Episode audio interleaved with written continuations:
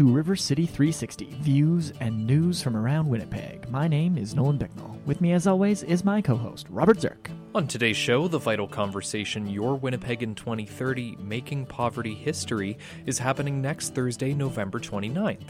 And in advance of the conversation, we've got two of the panelists on the show today members of the Making Poverty History Manitoba Steering Committee.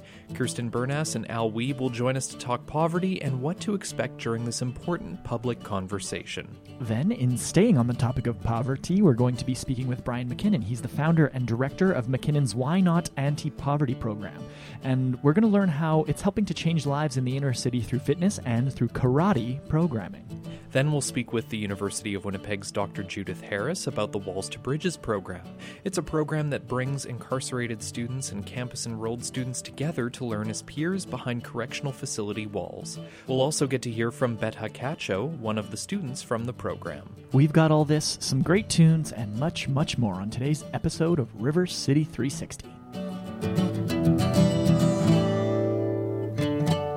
Hello and welcome to River City 360. My name is Nolan. I'm here as always with Mr. Robert Zirk. Robert, how are you doing this fine day? I'm doing well. How are you doing, Nolan? I'm I'm well, thank you. Uh, it's kind of a somber program today. You know, we're talking poverty almost uh, entirely. We've got a lot of the next couple shows actually are going to be focusing on pro- poverty because the next uh, Winnipeg Foundation Vital Conversation, Your Winnipeg in 2030, this one's about making poverty history and and sort of it's it's such a huge topic and it's a it's a really difficult topic to deal with because it's it's dealing with real people and real lives. So um, I'm excited. I'm I'm not nervous, but I'm I don't know what the what the term is because it's hard to talk about these difficult conversations. But it, it's it'll be such interesting. a it's a very complex issue For sure. um, and there's it's there's not an easy fix to it um, but it is an, an important conversation to have um, not everyone is on the same playing field and uh, you know those who find themselves affected by poverty often face a variety of, of barriers that, that make it really difficult to get out and Absolutely. so um, this will be you know the vital conversation next week uh, will hopefully will hopefully uh, create a lot of dialogue and, and hopefully get some ideas. Um, Bishop Jane Alexander will be in from Edmonton to share some of the ideas uh, and some of the work behind what she's been doing with End Poverty Edmonton. So there might be some ideas that we could adapt here in Winnipeg. Uh, it'll be a really great event and uh, spaces are filling up really really fast for the vital conversation. So if you are interested in attending that's next thursday november 29th and that's at the university of winnipeg's uh, science and environment campus uh, at 599 portage avenue uh, at 7 o'clock that evening. The website address to rsvp is winnipegvitalsigns.org again that's winnipegvitalsigns.org Our first conversation today is going to be with two of the panelists that are going to be at the Vital Conversation Kirsten Bernas and Al Wiebe. They're both members of the Making Poverty History Manitoba's steering committee. Uh, they're two very intelligent and uh, well spoken individuals who are going to talk a little bit about poverty. And uh, Al actually has lived experience as a person who lived in poverty. So excited to talk to him and Kirsten. That's coming up after our first musical break. We always kick things off with a, sh- with a song. So, Robert, what have you brought for us today? We'll start the show off with Kay Starr and What a Difference a Day Made right here on River City 360.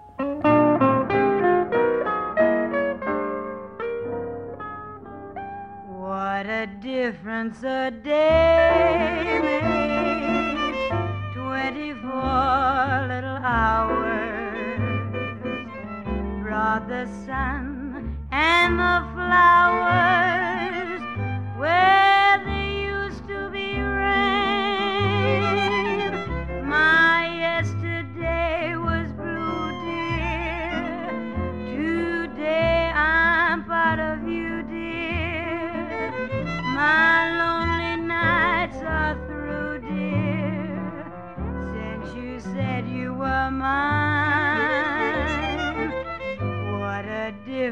difference a day made. There's a rainbow before me. Skies above can't be stormy. Since that moment of bliss, that thrilling kiss, it's heaven when you find romance on your menu. What a difference a day made, and the difference is.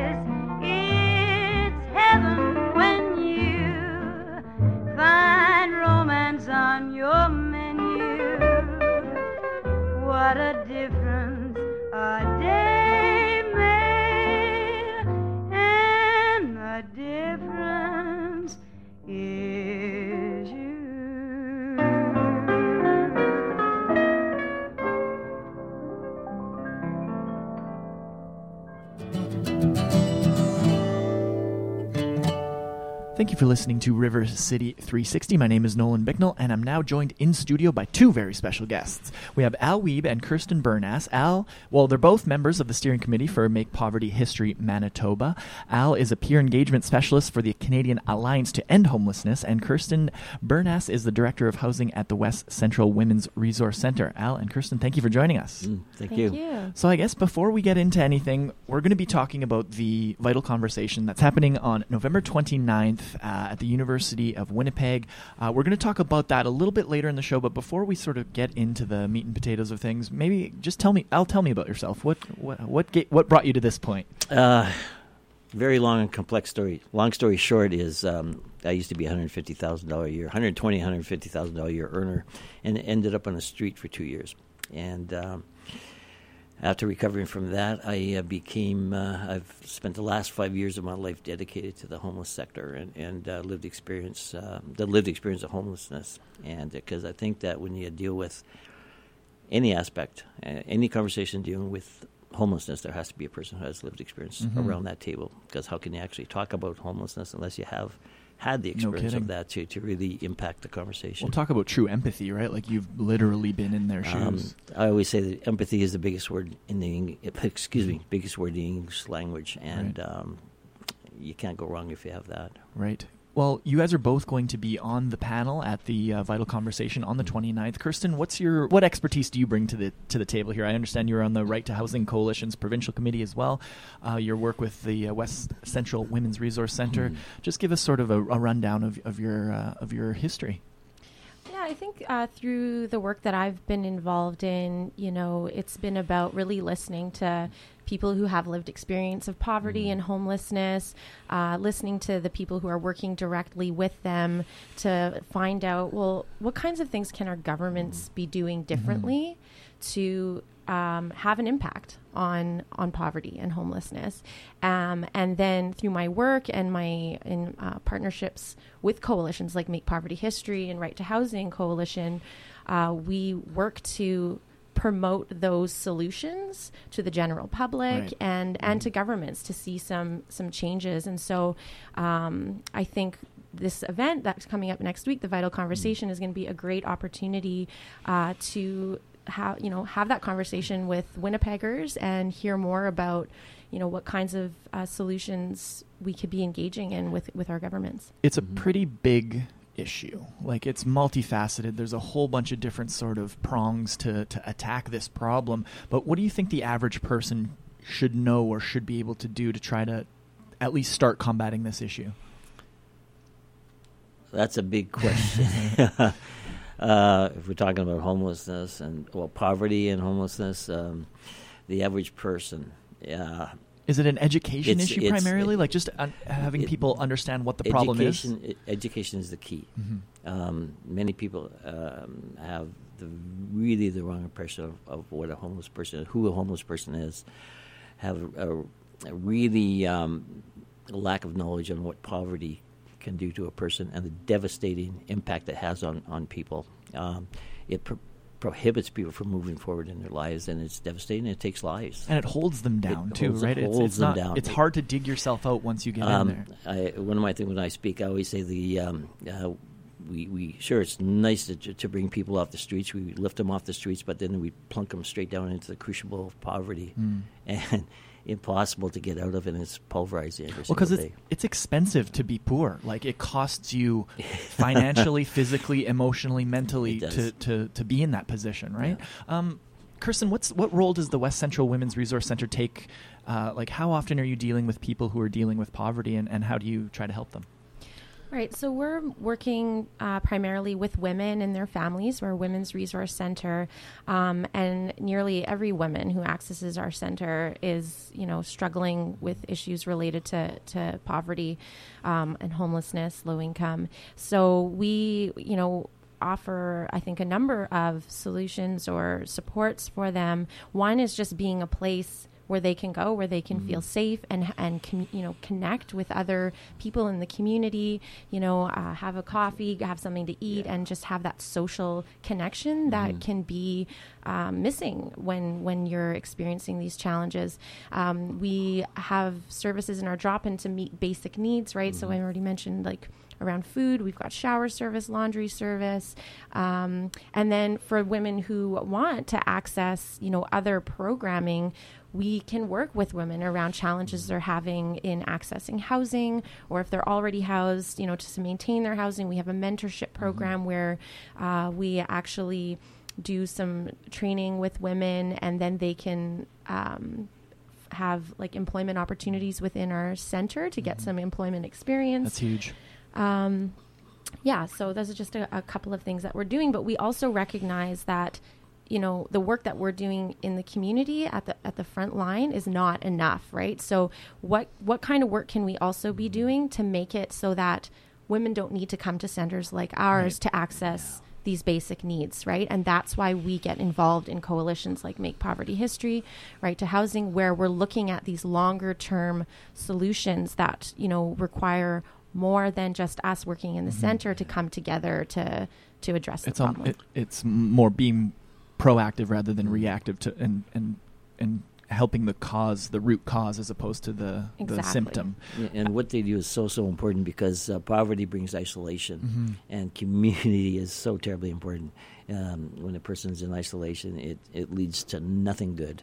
It, it leads to uh, more acute depression and all that kind of stuff. Uh, community is really good, and West Central Women's does amazing, amazing job of that. For sure. Yeah. I mean, I think it's we, we take things for granted uh, almost when it you know when you're talking about a cup of coffee and a conversation with a friend. How important wa was that to you when you were living this experience? Just a Um, I, I, I never. I was a hidden homeless person. I Oh. never had a cup of coffee with anyone for for two whole years out there. Oh, for a year um, when I was totally isolated.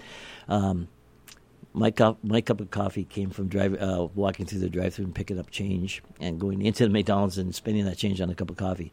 I was a totally isolated person, and um, this is why community is really really important. And Mhm. it led to some tragic um, things happening in my life at that, that point in time. for sure. Um, and um, I have to really uh, commend Kristen. She is one of my heroes.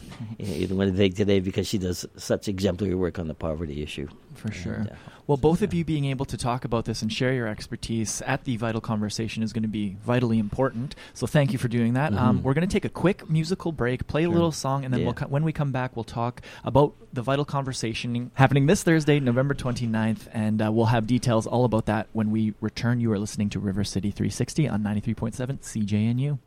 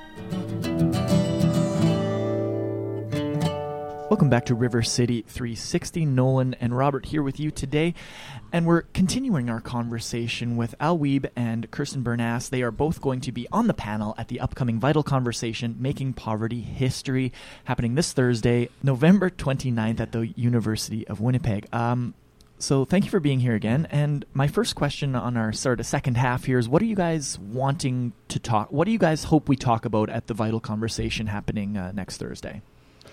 Well, I think one of the messages um, that we're hoping people will walk away with is, you know, that just how serious the issue of poverty is in our city. Um, I think we all see it, but um, to understand really the impact that it has not only on the people who are experiencing, but all of us as a community, right? That's important. Um, and then I think the second piece is then what do we do about Mhm. it, right? And uh, so I think we're hoping people will be able to hear more about how here in Winnipeg, our communities are coming together to look at solutions and how we're starting to um, work more closely with different levels of government here, like the city of Winnipeg um, and the province of Manitoba, to to act on some of these solutions. And we're going to have an excellent keynote speaker come in from um, Edmonton. Bishop Jane Alexander, who's been very actively involved in the work that the community has done in Edmonton to partner with the city of Edmonton to create a comprehensive plan to to end poverty in Edmonton. And so I think it's going to be so great to be able to hear the work that's going on there and, and hopefully will inspire us to move forward and get more people involved in, in that approach here For in sure. Yeah, I, I think um, anytime you, get a platform to educate people, it's really, really important. Um, a person living in homelessness lives seven years less than a person living in poverty, and a person in poverty lives seven years less than the average person making the average income.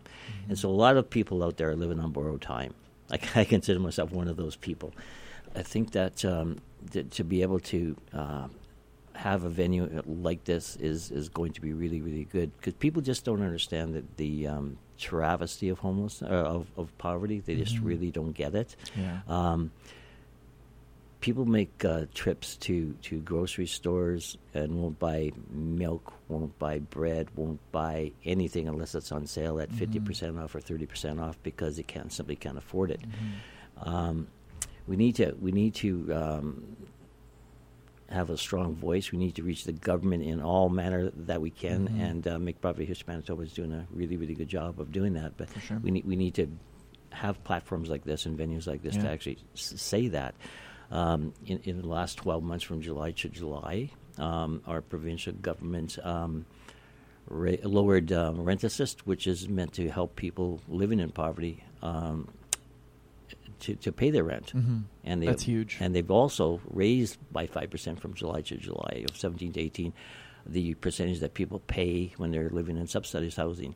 Oh. And, um, and so, uh, among other things, I could go on and on. Uh, people have suffered from the 25 uh, cent increase in uh, bus fare. We need to talk Yeah. about these issues. things that sa- that sound uh, in a in a vacuum maybe not crazy huge, but when you Uh, when you take it down to this level where that that can be really huge for someone who's struggling day to day. I'll tell you what, you have a single mother, uh, not on welfare, but l- working for minimum wage and supporting one or two children. Yeah. It's devastating. Yeah. Uh, you take sixty, seventy dollars a month away from that mother. Uh, that that food that that money comes directly uh, from the mouths of the children that she's trying to feed. For sure. and it's uh, it's it's, It's um, unimaginable actually. So this con- the vital conversation is likely going to create new conversations, create new connections. What do you hope people? What do you Al hope people sort of the average person? What do you want them to walk away with? um, I want them to walk away with empathy. Mhm. uh, and understanding for those living in poverty. It's uh, it, it's a, a real tragic life, and I need to, and I think people need to know that um, anything that you do is not too small. And I, Right. I need people to be aware, and I need Small things to, add up. I need people to reach out, Mhm. and I need people to really understand what poverty is. And if you can help, please do it. For sure. We just got to take care of each other at the end of the day, I think, when it, when it all comes down to it. So, Al, I understand, before we get going here, Mm-hmm. Sure. um, I understand that you actually host a radio show as well that talks about this lived experience. I do. What's it called? When, did, when does it air? Uh, it airs uh, Fridays from uh, 11 to 12 a.m., uh, and it's called uh, Of No Fixed Address.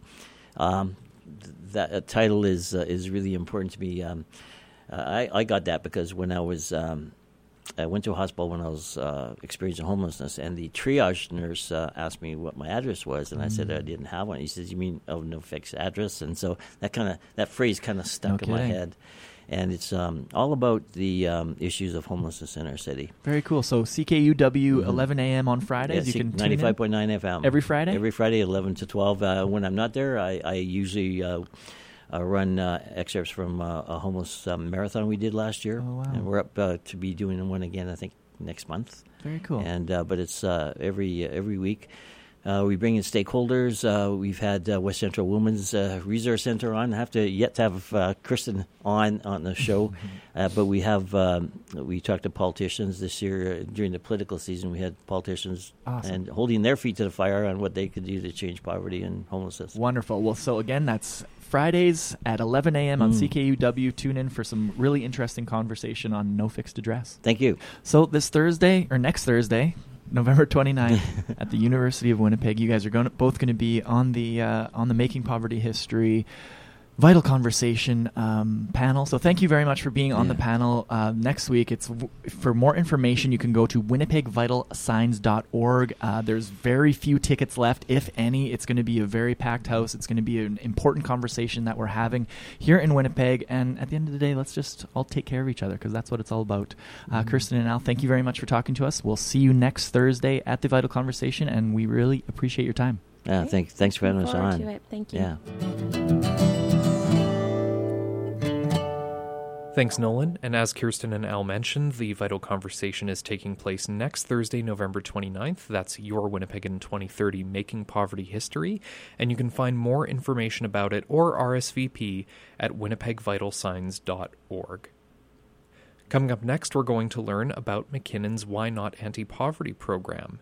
It's one of many organizations that are helping to combat the issue of poverty here in our city, and I'll be speaking with founder and director Brian McKinnon to learn more about the program. Before we get to that, though, here is Count Basie with Come Rain or Come Shine right here on River City 360.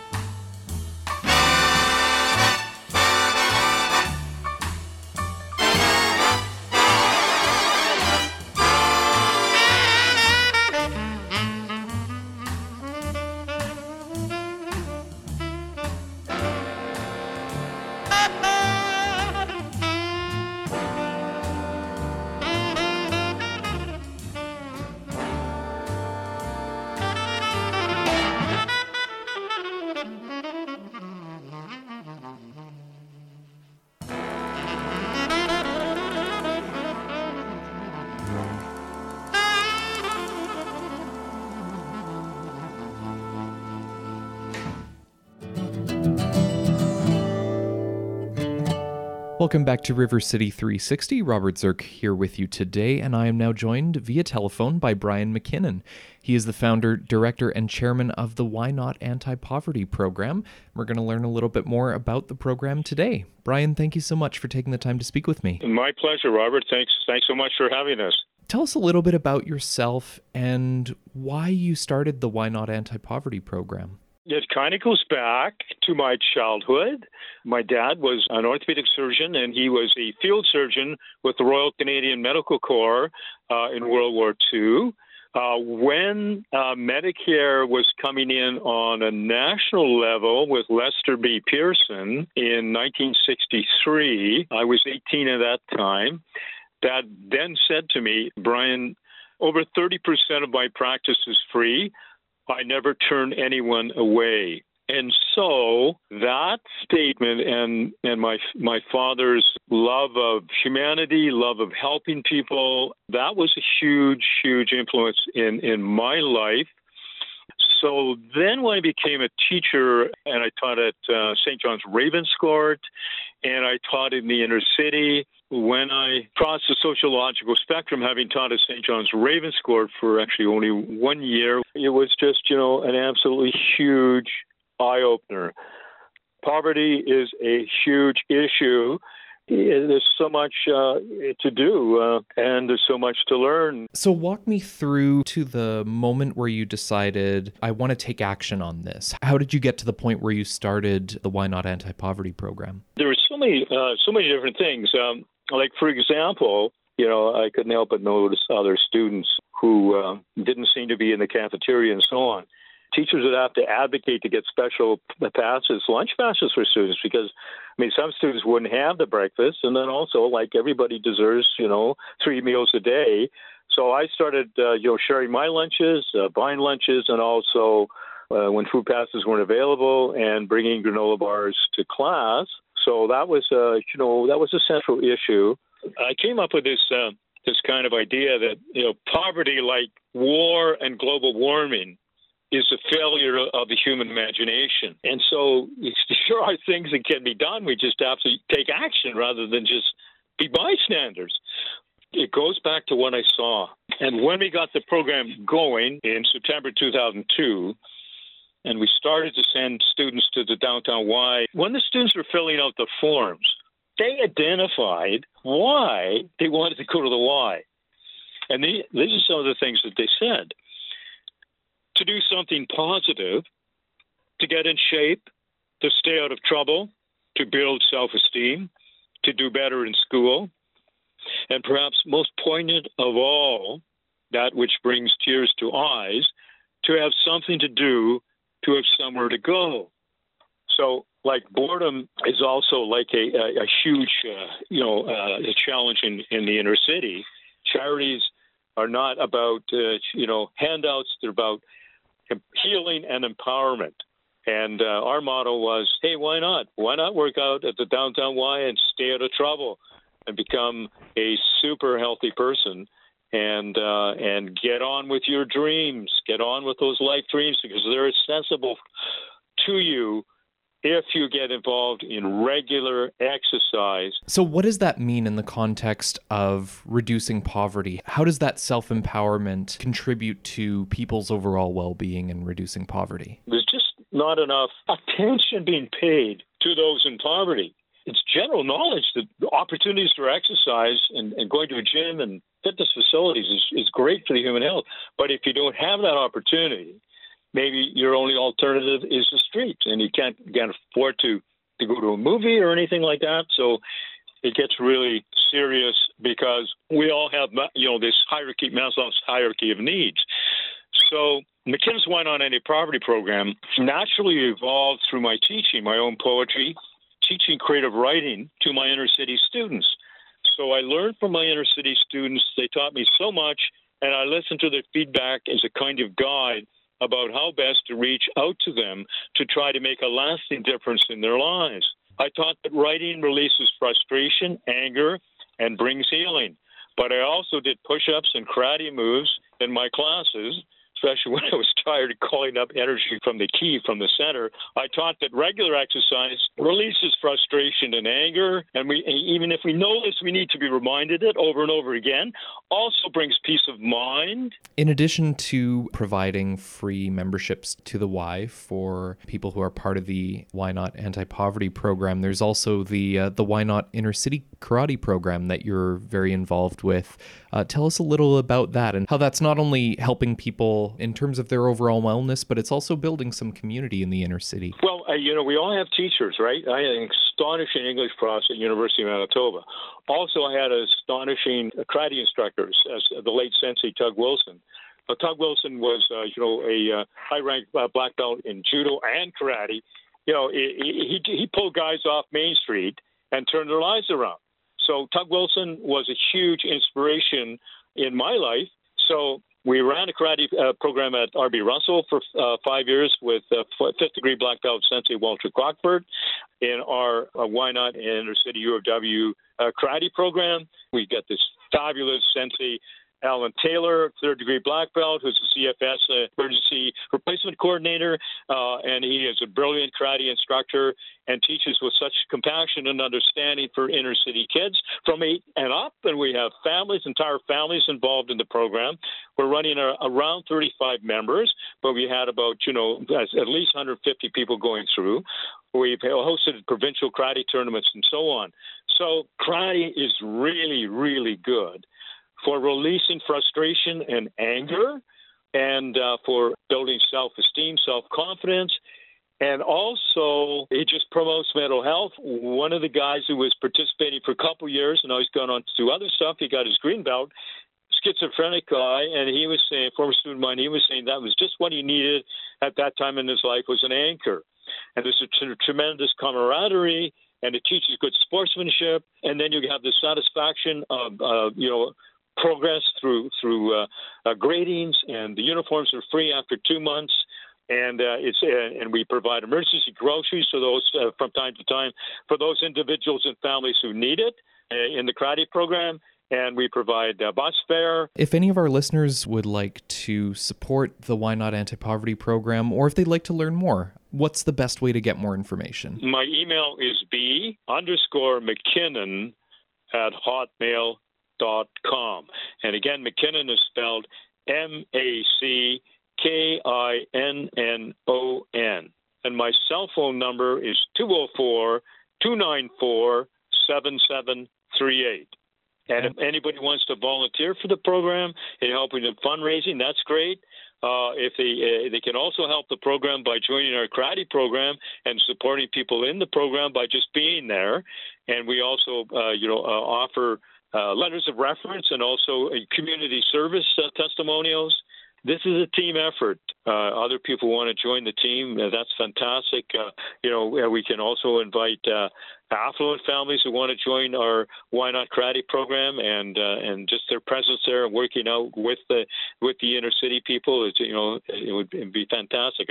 we'd love to hire more black belts and have more karate opportunities in, in Winnipeg for, for those who can't afford to pay for karate uh, karate lessons. Thank you so much, Brian, for speaking with me today about the Y-Not Anti Poverty program and the work it's doing to combat poverty here in Winnipeg. Absolutely, my pleasure, uh, Robert. We're very appreciative of, of this opportunity. Thanks, Robert.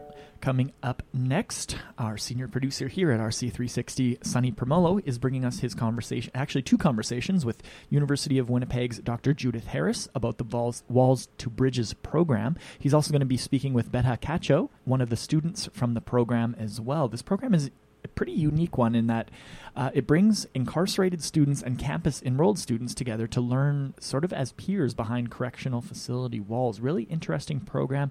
Can't wait to learn all about it from Sunny. But before we get to that, here's uh, Jeff, He- Jeff Healey with Wrap Your Troubles in Dreams right here on River City 360.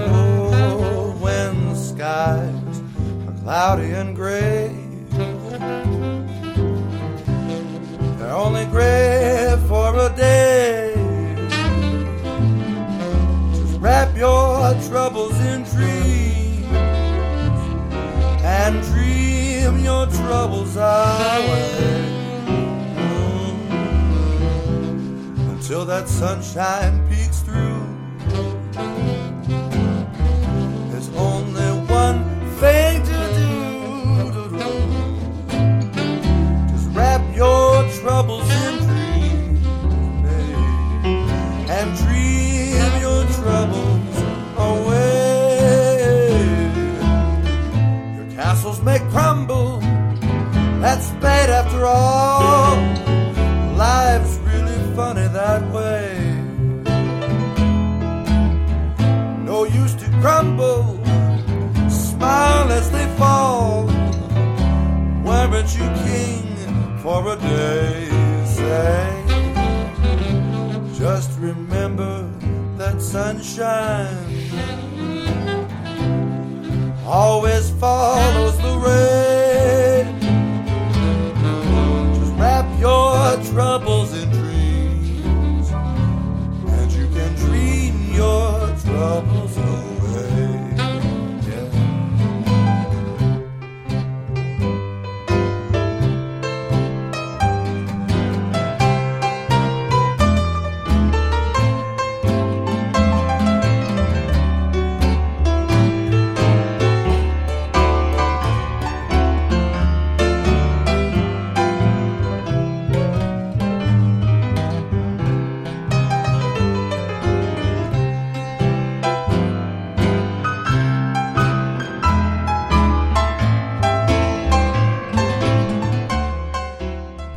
Hello and welcome back to River City 360. I'm Sunny Promolo and I'm with Dr. Judith Harris, who is an associate professor in the Department of Urban and Inner City Studies and is spearheading the Walls to Bridges program. Thank you for speaking with me today. Thank you for being interested in this, my favorite program. So tell me about this program. What is Walls to Bridges and what helped you decide to develop this program? Walls to Bridges is a program that started by Lori Pompa, and she uh, had been taking her students into Graterford Prison in Pennsylvania. And she had got the idea, along with some of the, inside students, that maybe they should actually be teaching classes in the prison with half the class outside students that are university enrolled and half that are inside students who are also enrolled in the course and getting it for credit. And uh, here in Winnipeg, we heard about this program, and I went down to get training. The training takes place in the prison. So it's the guys in prison at Graterford who are teaching us faculty how to teach most effectively in a prison. When I went in there, I was very affected by this. I came back to Winnipeg. I spoke to Larry Morrissette. Larry Morrissette was running OPK, which is a gang transition program. Larry said, You've got to teach this uh, in Manitoba. Manitoba needs this. So we had a contact at um, the Women's Correctional Center, and we started with a spring course, and that was uh, a second year course, Community Development. So that uh, has brought us to the point where we've now got seven students who were in that provincial facility who are now studying at University of Winnipeg and doing very well. In your opinion, why should a student want to join the program and what are the benefits for each? Currently, we're teaching at Stony Mountain, and the guys inside uh, have said this is a blessing. They feel normal when they're in class. They read, they're hungry for stimulation. The men that we're working with right now are medium and minimum security men. And uh, so this program is something that's hopeful for them. Getting their student card is really a key moment for them. And I've seen students, you know, kiss their card when they get their student card with their picture and their number on it. For them, it's hope. It's also something that shows that they're working towards something better. They want to take a picture and send it to their families, to their children, to show them what is possible. So that hope is very important to them. The outside students find it a transformative experience, and so it's a, a two way flow of information because many of them are not aware of prison life, what it's like. They're a little cautious when they go into the classroom at first, but pretty soon everyone feels as if they're the same. They're studying significant issues in our world today. And they take away a different view of prisons and incarceration than what's normally understood on campus. The inside students have felt that it's given them some options in life. It's not hard to develop an attitude that their lives are lost. They're not valued in society. They don't deserve anything. So there's a lot of difficulty for them to see any hope in life. But uh, this program gives them some hope and it shows that they're intelligent, skilled people that have something to offer society. And when I talk to people inside, that's the number one thing they want to do. They want to give back. And a lot of times uh, there are professions that they just can't get into. But they have so much to offer because they understand what leads to incarceration and they have something to tell young people, older people who end up on the other side of the law. And uh, it's something that the outside students learn as well. They learn that something can happen to change your life very quickly. A bad decision, you know, people you're associating with, and it can happen easily to many of us. And the outside students understand that. They realize that punishment is not always the way to go, that people need to be given hope. Why is it uh, important to educate someone who is in jail? Well, the statistics show that it's, in a crass way, um, just financially better to rehabilitate people, to give people a chance, to give them some path. Society benefits immensely from people who are not going back into prison. The numbers are like for every dollar spent, I think it's $5 benefit because it's very costly to incarcerate people on a day to day basis, costlier for women even than men. So it's very important for society to recognize that there are huge benefits, and the recidivism rate is proven to be much lower for people who have education. What type of programming would you like to make available, and what is available now to them? We are offering programs in criminal justice, in urban and inner city studies, in rhetoric, in uh, English, and uh, we're hoping that we'll have a full range of courses for students inside. What are some of the success stories that you heard coming out of the program?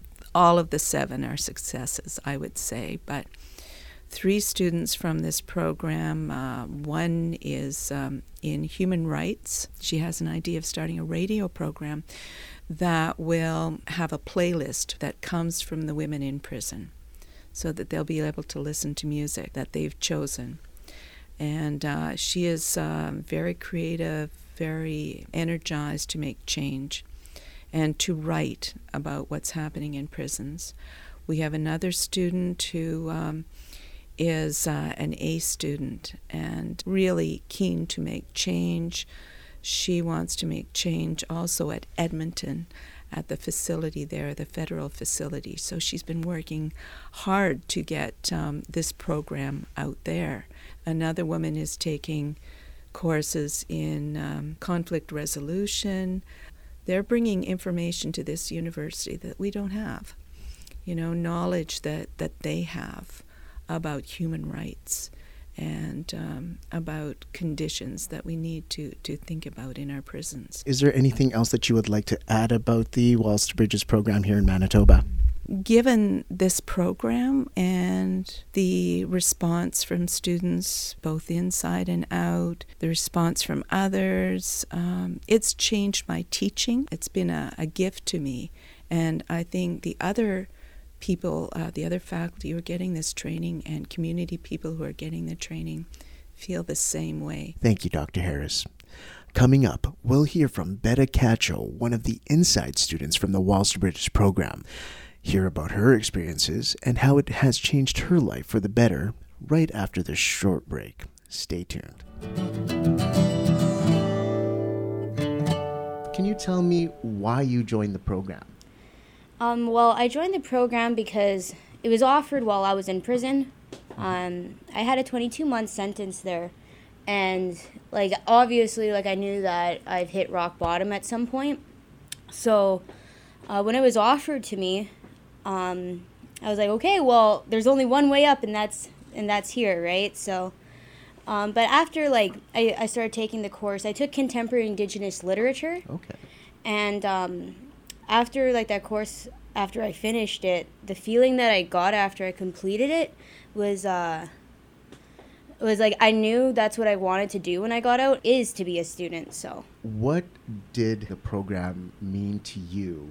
I was a little bit nervous because I, like before I went in, I never thought that I would be a university student. Um, so it was a little bit nervous, especially taking the courses with the outside students because I'm like, well, they're at a whole nother caliber than I am, right? But you know, learning together though, as like time went on, I started to feel like I was adequate enough, and it helped build my self confidence and my esteem.